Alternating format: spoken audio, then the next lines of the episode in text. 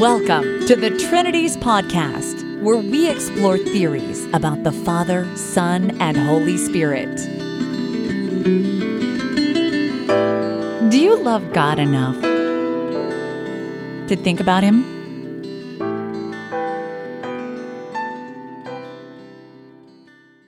Episode 254 Aaron Schellenberger From Trinitarian to Unitarian, Part 1. Mr. Aaron Schellenberger was born and raised in the Philippines, but he served for 20 years in the U.S. Navy. In the Philippines, he grew up in an evangelical church, although, like many Filipinos, he had some interactions with non Trinitarian Christian groups.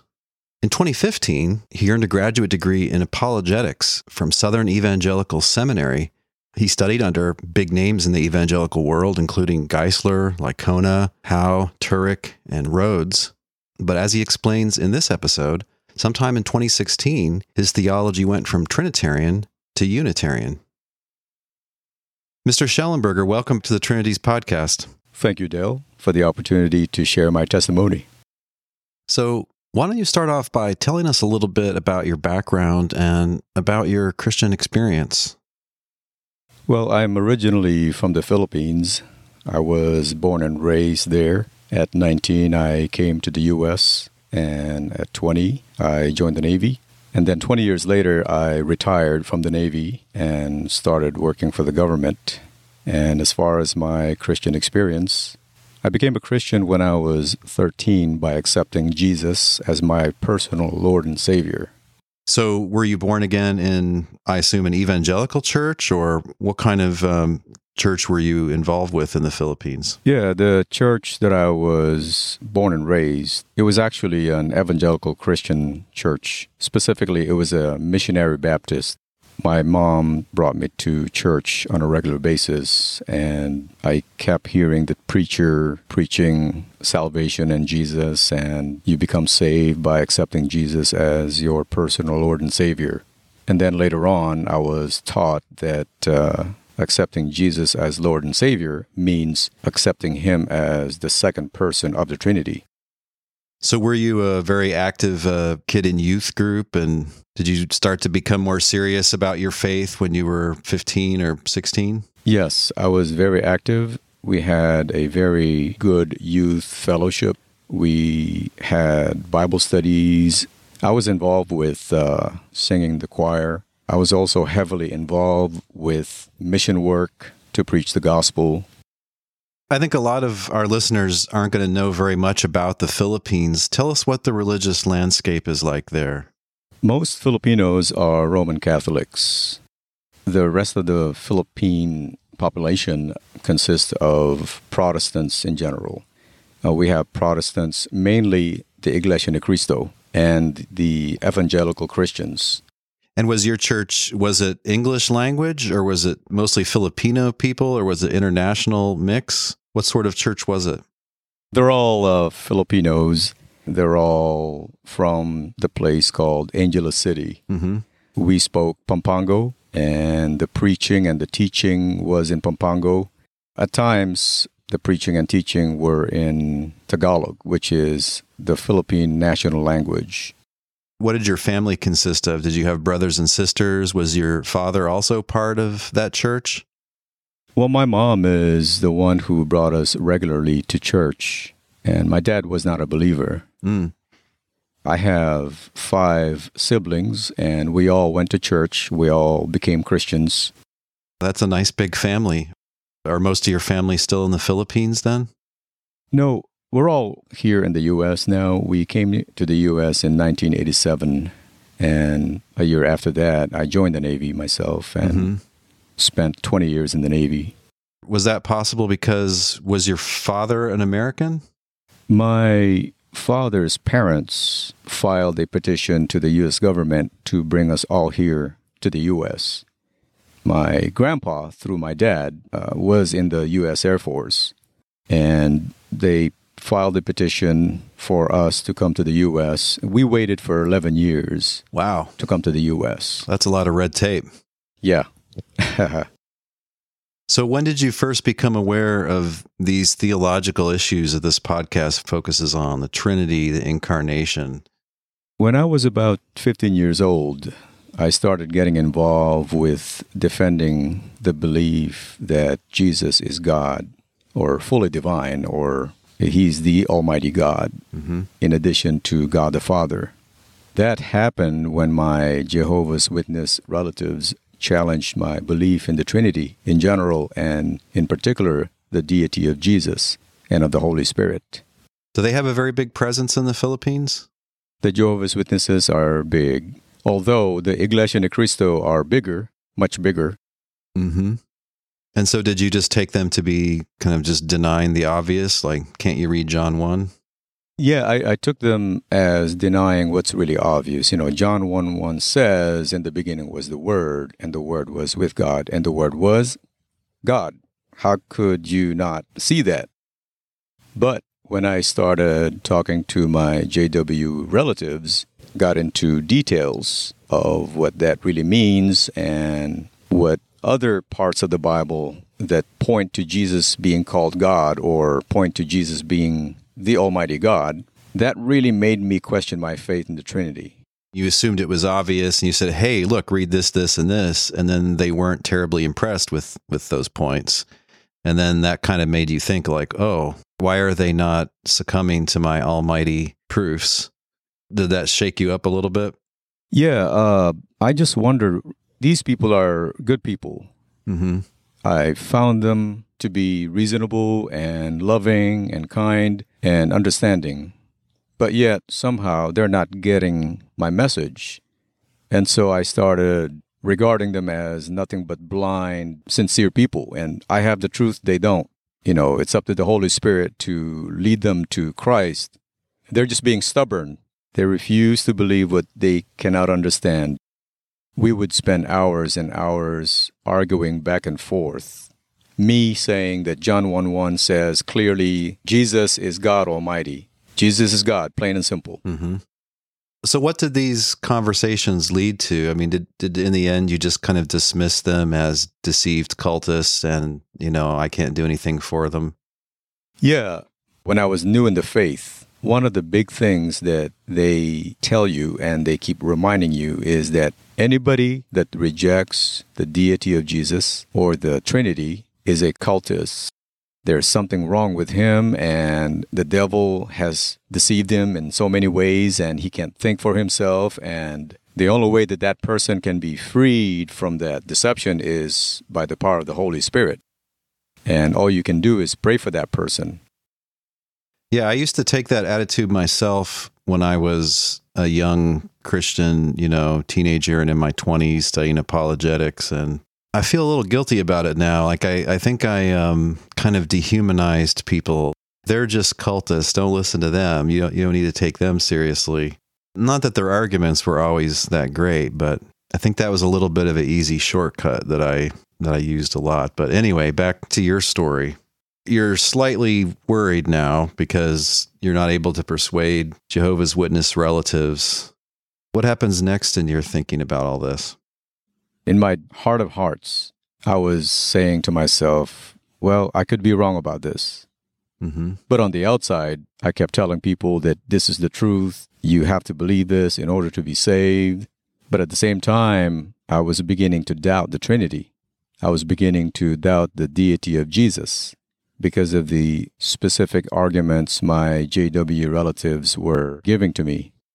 So I began to search for answers through lots of prayers and personal Bible studies. Not to mention, I regularly attend Bible studies and constantly ask my church leaders for answers. Mm-hmm. That experience solidified my faith in the Trinity. Did they point you to apologetic sources? Yeah, my church my denomination had apologetics books. Not so much of one book specifically about the deity of Jesus, but just, you know, systematic theology books or any book that talks about the Christian doctrines in general. At times, I would get uh, apologetics books specifically defending the deity of Jesus mm-hmm. from Christian bookstores in the Philippines. And uh, I bought many of those, and they're really thin and they're not really expensive to buy. And I've accumulated a lot of those books, and also I've been able to acquire a number of different Bible translations so I can understand better the other side and also buttress my argument for the Trinity. Mm-hmm. It sounds like your experience is like mine. I grew up in evangelical churches in Dallas, Texas, and I started to be aware that there were groups that did not believe in the Trinity and the incarnation. But as far as my church experience, I mean, the Trinity kind of barely came up, whereas the deity of Christ was something that was much more insisted on. Yeah. The deity of Jesus is the main thing that comes to mind at least when I was growing up, when I was a new Christian trying to defend the Trinity, you hardly ever hear any debates or discussions on the deity of the Holy Spirit. There are discussions on that, but mainly it's the deity of Jesus. Mm-hmm. There is that stronghold on the minds of the Trinitarians that if you don't believe the deity of Jesus, you're not going to be saved. You go into hell that's a traditional Catholic and Protestant view. I found, though, that today some evangelicals in America will quickly back off of that and they'll say, well, you don't have to believe it, but you can't sort of be an informed person and deny it and be saved. Right. That makes way for the uninformed, you know, eight year old who can say a sinner's prayer and uh, they don't have to believe the Trinity. But anyway, once you're 15 and you know better, Yes. If you deny it, uh, they, they won't always say you're definitely going to hell, but anyway, that's a very dangerous position to be in. It depends on who is talking and who is arguing for the deity of Jesus or the Trinity. Some people would come out and say, hey, this is plain and simple. If you don't believe that Jesus is God, because the Bible says, if you don't believe that I am He, you shall perish. Mm-hmm. And for some Trinitarians, that's plain and simple. Of course, they interpret that verse to mean if you don't believe that I am God or I am Yahweh, mm-hmm. you won't be saved. You will perish. Mm-hmm. Did fear keep your mind closed that this could be wrong? There is a fear factor, and there is also the cult factor. Those two went hand in hand for me in terms of the fear factor, it's just that what if Jesus is really the Almighty and I reject him, then I'm going to be damned forever. And the Trinitarians always bring this up. You are in danger when you begin to question the deity of Jesus. So that brought a lot of fear in me. And for that reason, I, I didn't even want to entertain the possibility that Jesus might not be what the Trinitarians claim him to be the other thing is the cult factor, I call, meaning only cults believe Jesus is not God. Only cults reject the full deity of Jesus. And if you're a cult member, you're deceived, your mind is clouded with uh, false beliefs. And so those two things, fear factor and what I call cult factor, had actually weighed heavily on me for a long time to even entertain the possibility that the Trinitarian view of God might be unbiblical and hence false. When the Trinities podcast returns, we ask the question why so many, quote, cults are non Trinitarian.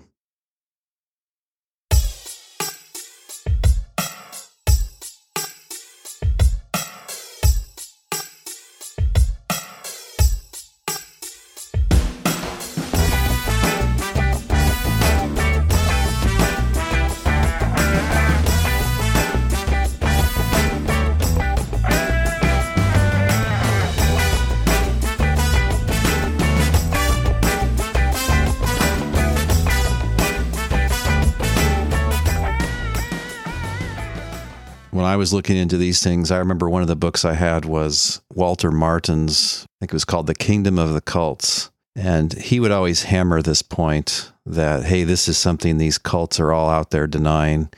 And uh, he would have charts and so on that would show different groups denying the Trinity and the deity of Christ. And I guess at the time I assumed that, you know, the Trinity and the deity of Christ, they're just really super important parts of God's revelation to humankind. And it must be that the devil just, you know, wants to take down these pillars of truth you know, the, the first things that have got to go if he's going to corrupt a group. I don't think this anymore. Maybe we should define what we mean by cults. Let's do that and answer this for me. Do you think it's true that in general cults deny the Trinity and the deity of Christ? And if so, why do you think that is? Well, when I was a Trinitarian, I had a very narrow definition of what a cult is. A cult is a group that believe certain things about God and about salvation, and these beliefs do not align with the historic Christian faith. Mm-hmm. So, for example, the doctrine of the Trinity. In my understanding, back when I was a Trinitarian, the Trinity goes way back to the New Testament writings. Mm-hmm. The disciples of Jesus, the writers of the gospel, Paul the apostle, and other writers in the New Testament, they all believe in the Trinity. They believe that Jesus is God Almighty in addition to God the Father. That's that was my understanding. And so if you reject that, you are automatically branded as a cult. One thing I think that people don't realize is this whole rhetoric about cults. It's a new thing.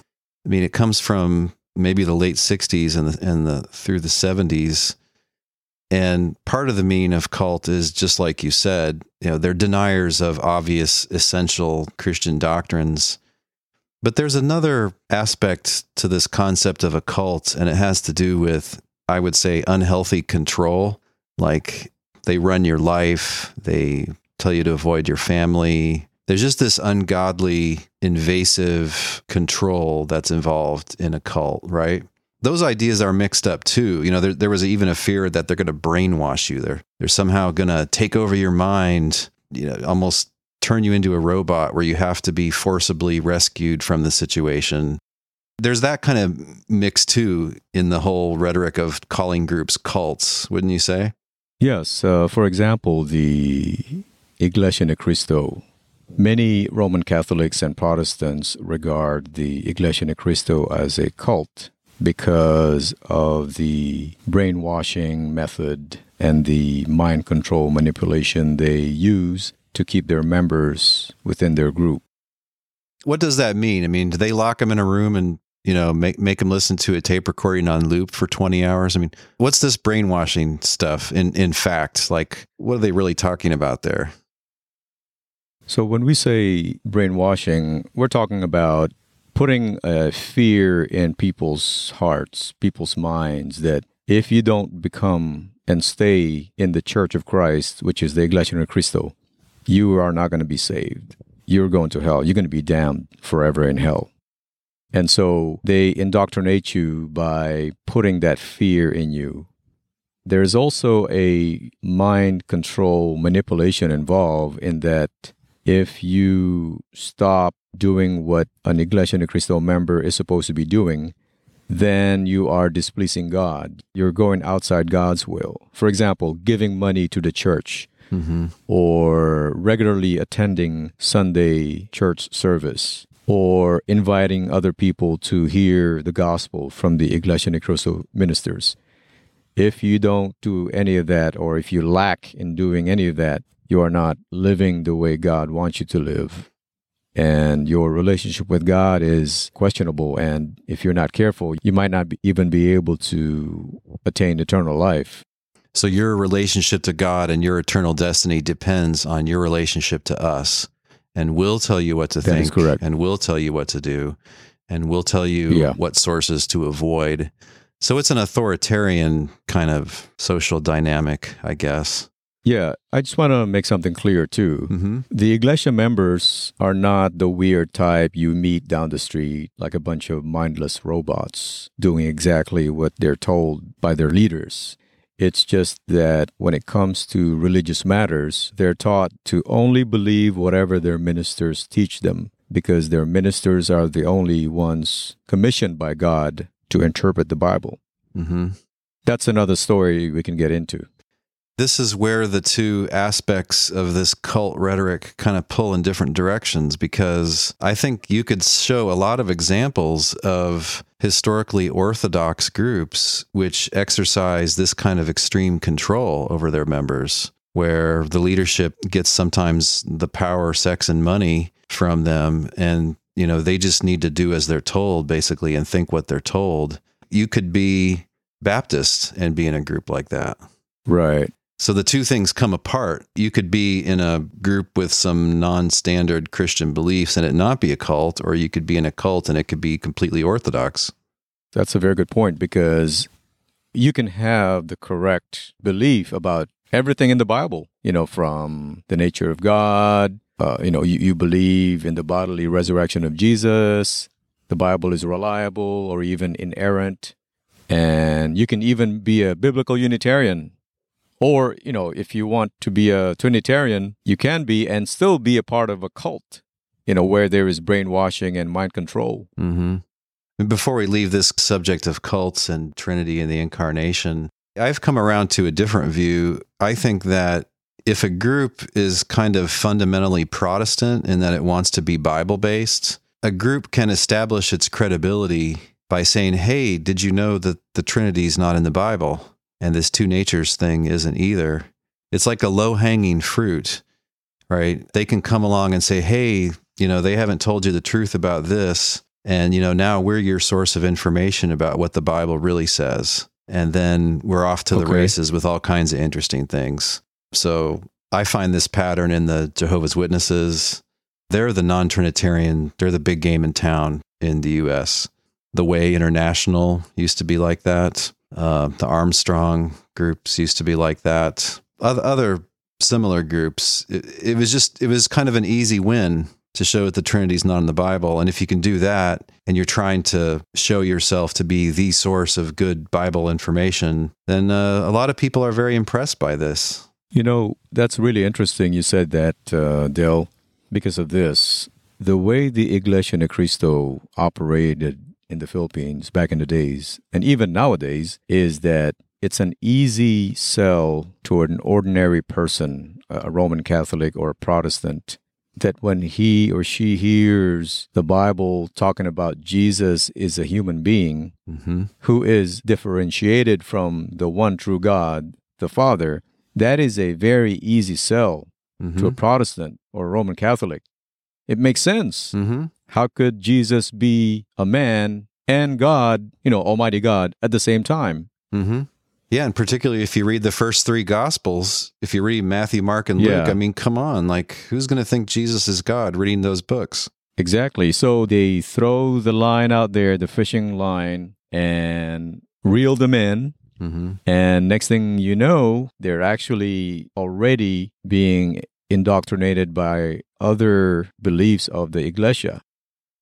So tell us a little bit more about this Iglesia Ni Cristo. I think a lot of Americans aren't familiar with it. You know, where does it come from? Uh, why does it have this cultish reputation for? You, you've mentioned that it has a cultish reputation for being controlling. Uh, tell us about your interactions with these folks. First of all, the Iglesia Ni Cristo started in the year 1914. It was founded by a fellow named Felix Y. Manalo. Mm-hmm. Mr. Manalo was a former evangelical, and then he became a Seventh day Adventist. And then later on, he became uh, an agnostic, a free thinker. Mm-hmm. Now, I might be mixing the chronology of the sequence, Mm-hmm. but He had tried out some very different things. yeah. How did he come to found the group then? What was his own view of his own role? One day he was really asking God to show him the truth. And he was so confused. And he kept asking God to show him. And somehow he decided to enclose himself in his bedroom for 10 days. And after 10 days, he came out fully convinced that God wanted him to restore the true church of Christ. The true church of Christ, the one found in the New Testament, disappeared on the face of the earth. Oh, When the disciples of Jesus and their disciples died naturally or were killed because of their faith, the church stopped existing. Hmm. Somehow, from Felix Y. Manalo's understanding, God commissioned him to restore that true church. And he has a way of using scripture, taking things out of context to prove that he is God's last messenger in these last days. And it is coincided with World War One Mm-hmm. because World War One started in July 1914 Mm-hmm. officially. Yep. The worst war the world had ever seen by far at that time. Yeah. So from that premise that only he was commissioned by God to preach the gospel, to teach Bible truths, and anybody that God commissioned through him is also appointed by God. So he was the first person to preach the gospel, the true gospel, after the disciples of Christ, the, the first century church died, Mm-hmm. after the, the church disappeared on the face of the earth. He was the first minister to preach the truth, and therefore only he can interpret the Bible. He and his ministers. Wow. That is why the Iglesia members are taught that if you are not an Iglesia minister, you cannot interpret the Bible. Therefore, you cannot teach or even preach the gospel. Hmm. And for that reason, the Iglesia members will not listen to you, to anybody else other than their ministers. Huh. Now, a lot of Americans are going to think this sounds similar to the story of Joseph Smith. Did he exhibit sort of other Smith type behaviors like lying and adultery and, you know, just accumulating all power for himself? I mean, I guess you've already said basically he's accumulating all interpretive power for himself because it's only he and his appointed people who can guide you. If you were to look into the history behind Felix Y. Manalo, there are a number of things said about him. Some things are bad, some things are good, and it seems to me that it boils down to whoever is telling the story. Mhm. So, um, at least in my understanding, I'd like to think that the man is a sincere man of God. Mhm. There are some things said about him, but I, I don't focus on that. And I, I think the the man really meant well, and he really believed what he preached. And when it comes to like sexual misconducts or power over a lot of people, over his congregation or church or denomination, there may be some stuff going on there, but uh, it depends on who is talking, you know, because there are Iglesia members or former Iglesia members who now are speaking against their leaders, their current leaders, Mhm. you know, mismanagement of funds and other things happening. And some years ago, I just heard that two prominent members of the church were kicked out. They call it disfellowship. So these two prominent members were disfellowship from the Iglesia because they were going against the leadership of their leader. And by the way, their leader is uh, Eduardo Manalo. Eduardo Manalo is the grandson of Felix Manalo. Mhm. So what happened was Felix Manalo died, and his son Eraño Manalo took over his being the leader of the church. And by the way, they, they call him executive minister. Mhm. That's his title. Mhm. So Eraño Manalo took over as the executive minister of the Iglesia, and after that he he passed, and now he his son also subsequently took over as the executive minister. Mm-hmm. So it's a kind of family dynasty situation. Yeah, but they claim that uh, it was really the leadership because they have a bunch of uh, ministers next to the their executive minister. I don't know how many there are, but they voted Eraño Manalo to take over Felix Manalo, and then they also voted Eduardo Manalo to take over Eraño Manalo's position. Mm-hmm. So, as far as the classic uh, cult leader triad of power, sex, and money, uh, you're saying, as far as you know, sex and money aren't necessarily main things going on. Maybe some power, but as far as you're concerned, uh, you think he's probably sincere, the founder. Yeah, I really believe that the founder of the Iglesia, Felix Manalo, was a sincere man. Mm-hmm. And from what I've heard, his son, Eraño Manalo, was a good man too. He, he had a very charismatic and good personality. The same thing with his son, Eddie Boy Manalo, or Eduardo Manalo. Mhm. Sometimes they call him Eddie Boy for short. Mm-hmm. The other thing too to learn about the Iglesia is this. They have a very powerful political influence in the Philippines. Every time there is an election, whether it's for president or governor or mayor, their members are specifically told to vote whoever the leader wants. So, for example, uh, the current president, Duterte, He's quite the controversial character. That's a whole conversation in itself. But continue. Yeah, yeah. okay, the idea of voting for the same person, the idea behind that is unity. You have to be united. Mm-hmm. Even if you disagree with the the church wishes, you have to do what they tell you to do. Or else you're not being united. You're deviating from God's will. So they're a reliable voting bloc. It's a certain Yes. percentage of the Philippine population. It's what what percentage is it? Is it it's more than one percent, isn't it? The Iglesia is I'd say about 1.5 or 2% of the population in the Philippines. but it's a reliable voting bloc. If you can get them on your side, that could be the difference in a close election, I guess. Oh yeah, yeah. They can tip the scale. When the Trinities podcast returns, I ask Mr. Schellenberger about his own interactions with the Iglesia Ni Cristo.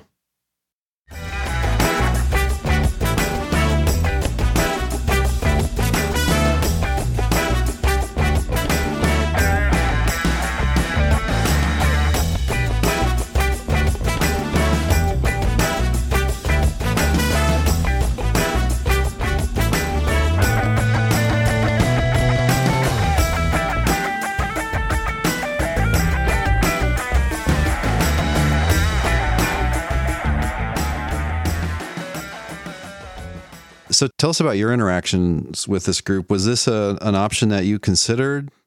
The Iglesia Ni Cristo was attractive for many Filipinos because of the way they hold their church services.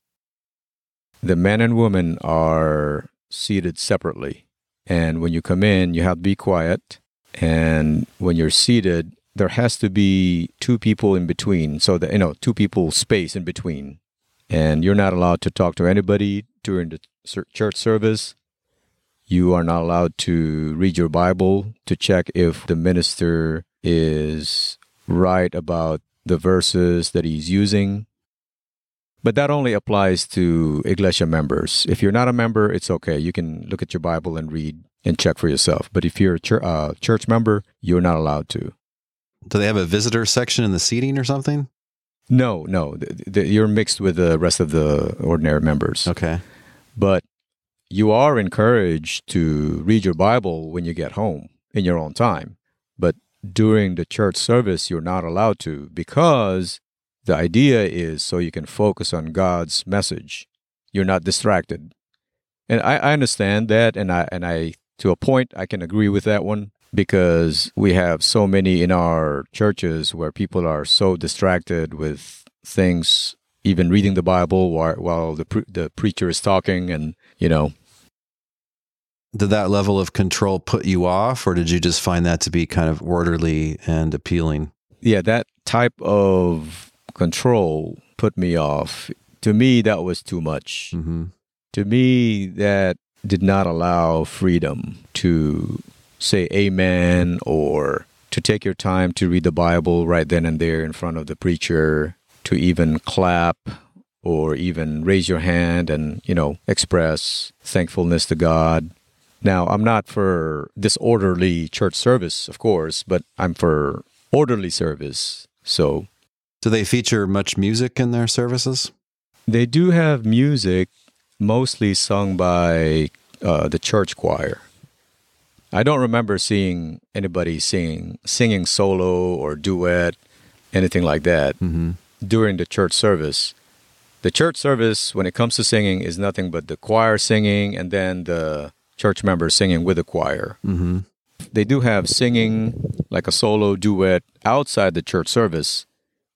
So back to theology. I mean, did you, when you had conversations with him about things like the Trinity, did you think they made a lot of good points, or did you think they were just giving you kind of stock answers, or?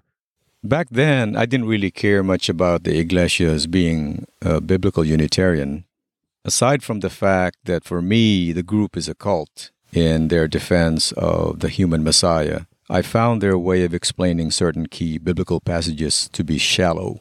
For example, in John 20 when Thomas said to Jesus, My Lord and my God, Thomas had merely made a mistake in saying those words to Jesus. Thomas had uh-huh. gotten startled and said those words after realizing that Jesus was raised to life. Uh huh. Wow. Now, I'm not sure if the Iglesia still holds that explanation. Mm-hmm. Another thing, too, that I have a problem with is that when they interpret key biblical passages, especially the ones that are complicated, they would heavily rely on different Bible translations and Trinitarian scholarly work. The problem with that is number one, how could you say that only your ministers can interpret the Bible when you're relying on different Bible translations and different Bible Trinitarian scholars? And the other thing is, now they're in a bind. What if the, the Bible translations or the scholars make a mistake in certain areas, and then later on they change their minds on those? They correct themselves. So now what? How could you say that only your ministers can interpret the Bible? Are you ready to change your interpretation? You may still hold to the biblical Unitarian view, but your interpretation of certain key passages are not correct.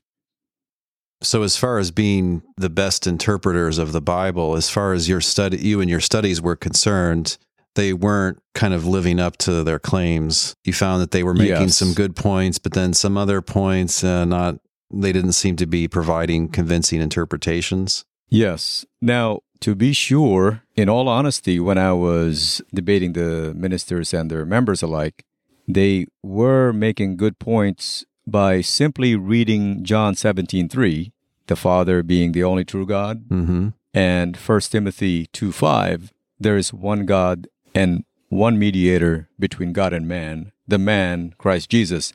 Back then, they didn't even have to explain it, and to me, it was making sense already. Mm-hmm. That perhaps Jesus was merely a human Messiah. But I still managed to dismiss the idea that Jesus was a human Messiah because of all these other things that I already believe about Jesus. So I didn't even entertain the possibility that Jesus might be a mere man. And by the way, when I say mere man, I don't mean like an ordinary human being yeah. who is sinful and all that. When I say mere man, I use the word mere in contrast to God Almighty. So, in contrast to God, he's a mere man, but he's a man who is born of a virgin, who lived a sinless life, who was put to death via Roman cross, who was raised to life by God the Father, who is now seated at the right hand of God and is coming back on earth to establish God's kingdom. That's what I believe. Mm-hmm. So that's what kind of view you hold to now. But yeah. we still haven't quite got through the whole story of how you came to that. I mean, I assumed when you were reading apologetics, you would just accept an argument like the Father's God, the Son's God, the Holy Spirit's God. Those three are different, and there's only one God. And so, Trinity, is that right? And why isn't that just a proof of the Trinity? I mean, isn't what, what could be a problem with that? When I started defending the Trinity, I used different approaches.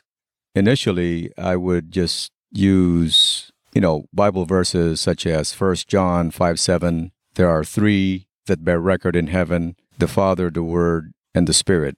It's a King James only Bible church. So initially, when I started defending the Trinity, I started with using 1 John 5 7 that talks about the Trinity, it seemed to me. And then later on, I learned that that's a spurious passage. Mm-hmm. And then I focused more on the quote unquote more obvious Bible passages, such as John 10 30, John 1 1, Hebrews 1 8, Mm-hmm. Philippians 2 6 to 8.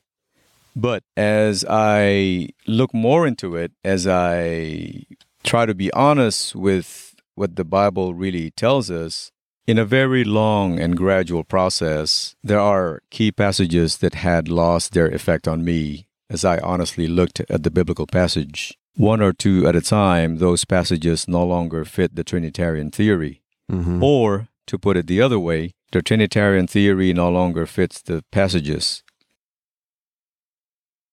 When the Trinities podcast returns, we discuss how he came to a tipping point where he just couldn't be a Trinitarian Christian anymore. And he also points out a serious pitfall for Christians.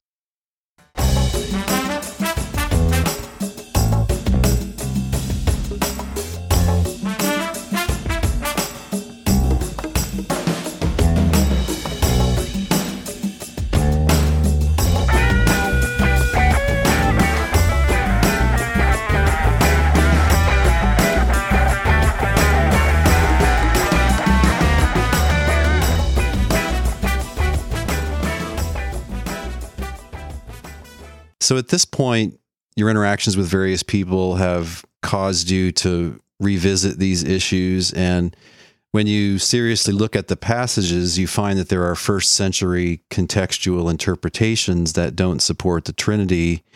And I'm guessing you're finding this out a lot of times, even from Trinitarian scholars.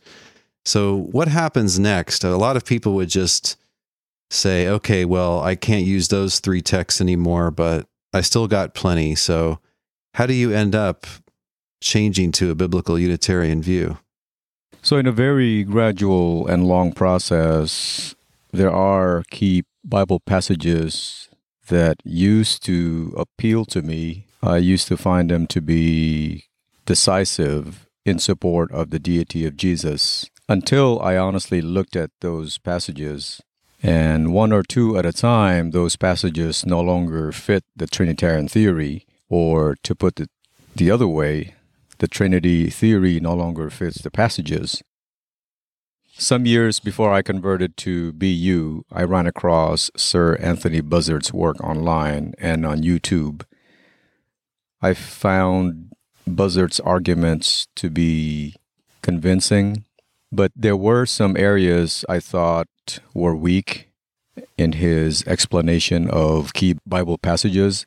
And then I ran across your work, Dale. It was your work that made me seriously, honestly, and prayerfully question my faith in the Trinity and consider the BU view of God, specifically your simple application of logic and reasoning combined with viable explanations and exegesis of key Bible passages, as well as an objective look at relevant areas in church history. And then a few years afterwards, I no longer can hold on to my belief in the Trinity Mm-hmm. and had all the reasons to embrace biblical Unitarianism. And that was in the latter part of 2016. Uh huh. And by the way, if I may say this, if you were to do a search on Facebook, just type my name, Eraño Schellenberger, Mm-hmm. and then you go back to this particular apologetics Facebook group, there was an exchange between you and me Oh yeah. about the about John 17:3. Uh huh. And uh yeah, it- it'll it'll blow your mind in the way I argued for the Trinitarian position. Okay. So, one thing about Sir Anthony Buzzard's work is, as opposed to maybe things that you would have heard before, is the man has a gigantic theological library and library of biblical scholarship, but he's not a, a theologian Right. by his uh, vocation. But he avails himself of quite a lot of recent scholarship. And I think it does give a real edge to his work that on a lot of topics, it's, it's very convincing and very helpful. As soon as I looked at your work and really question my faith and consider the biblical Unitarian view, I then looked Anthony Buzzard's work again. At that time, I was ready and ripe to just accept, you know, most of his arguments. I was ready, and that's when I became a biblical Unitarian. Now, when people encounter my work, a lot of theologians and some people who are into apologetics, they see my habit of giving formal arguments and they just are really put off by that. They see me reasoning carefully about, you know, a particular interpretation of two natures theory or something like that, or some way of parsing the Trinity, and they they say, "Oh, what is this? This logic chopping insanity? You know, what is this rationalism?" But you must have been reading some apologists who know philosophy or something. If if you appreciated that type of work, what what sort of apologist had you been reading? Like I've said, I became a biblical Unitarian in 2016.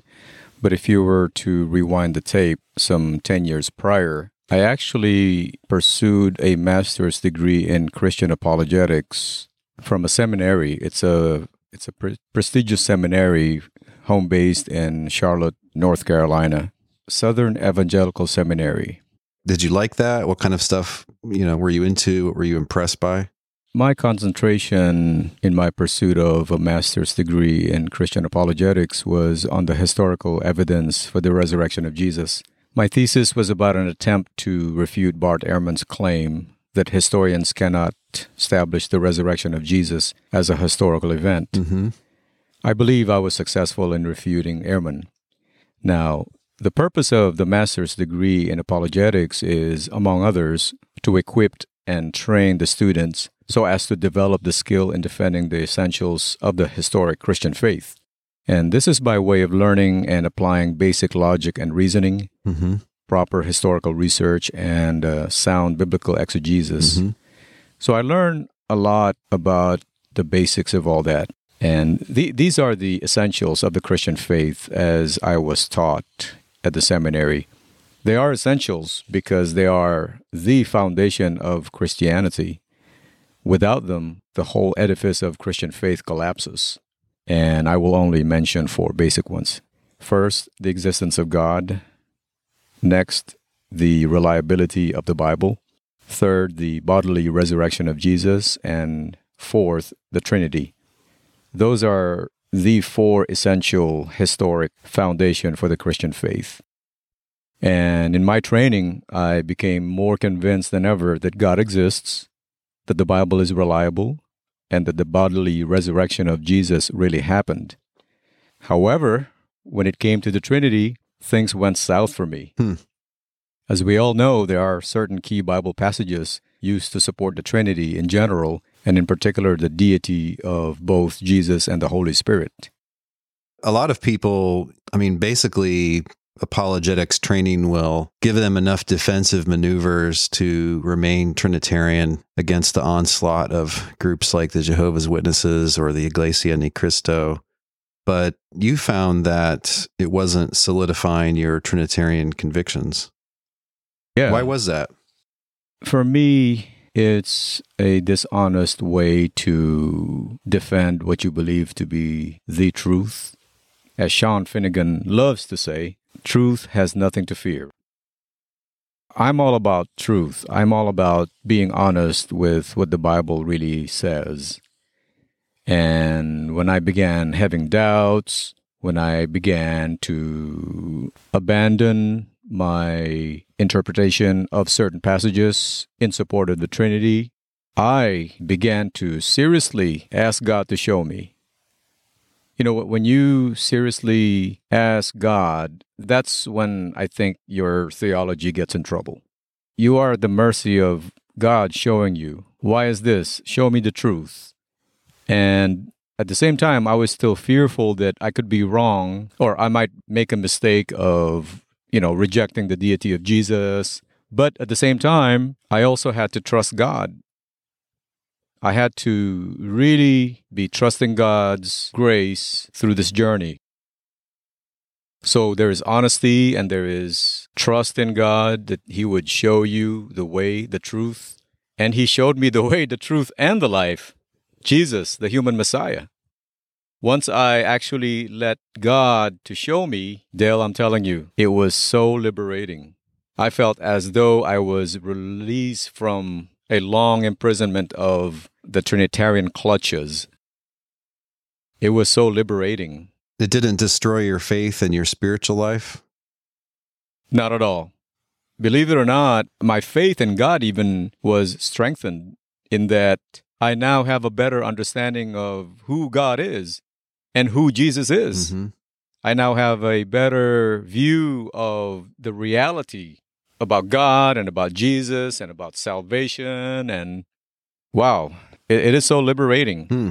Now I don't have to worry about trying to defend the deity of Jesus and the three persons in one God doctrine and all of those nagging scripture verses that say Jesus is clearly a human being, not God man Mhm. or not God Almighty.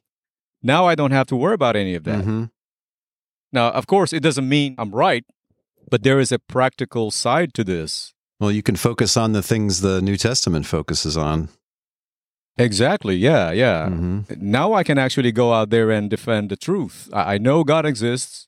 I know the Bible is reliable.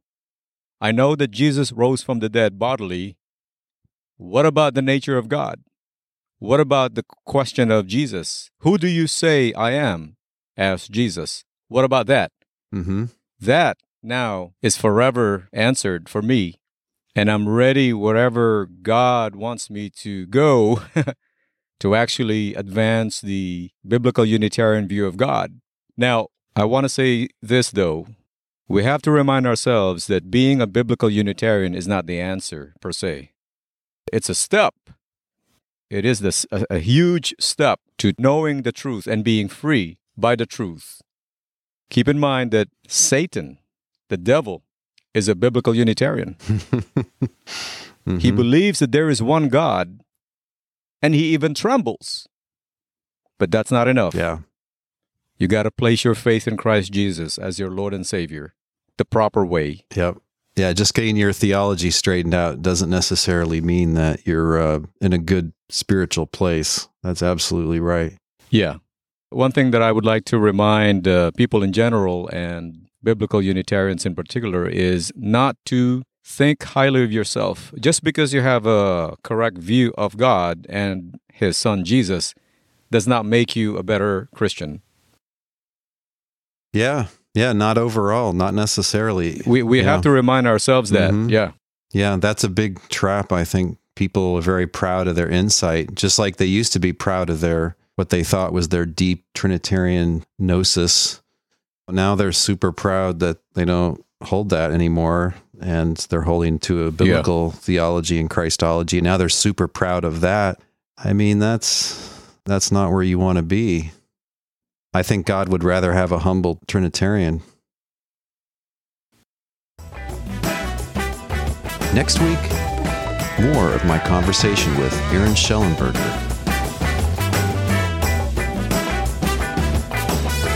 This week's thinking music has been the track Smoky Eyes by Stefan Kartenberg. As always, there's a link on the blog post for this episode at trinities.org where you can listen to or download that entire track.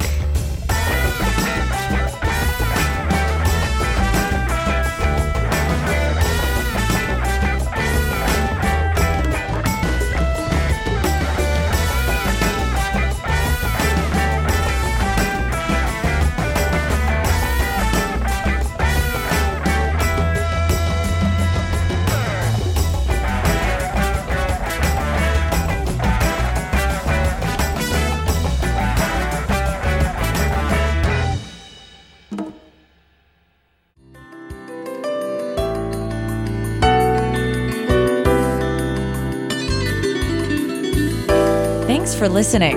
We'll see you online at trinities.org. Till next time, don't forget to love God with all your mind.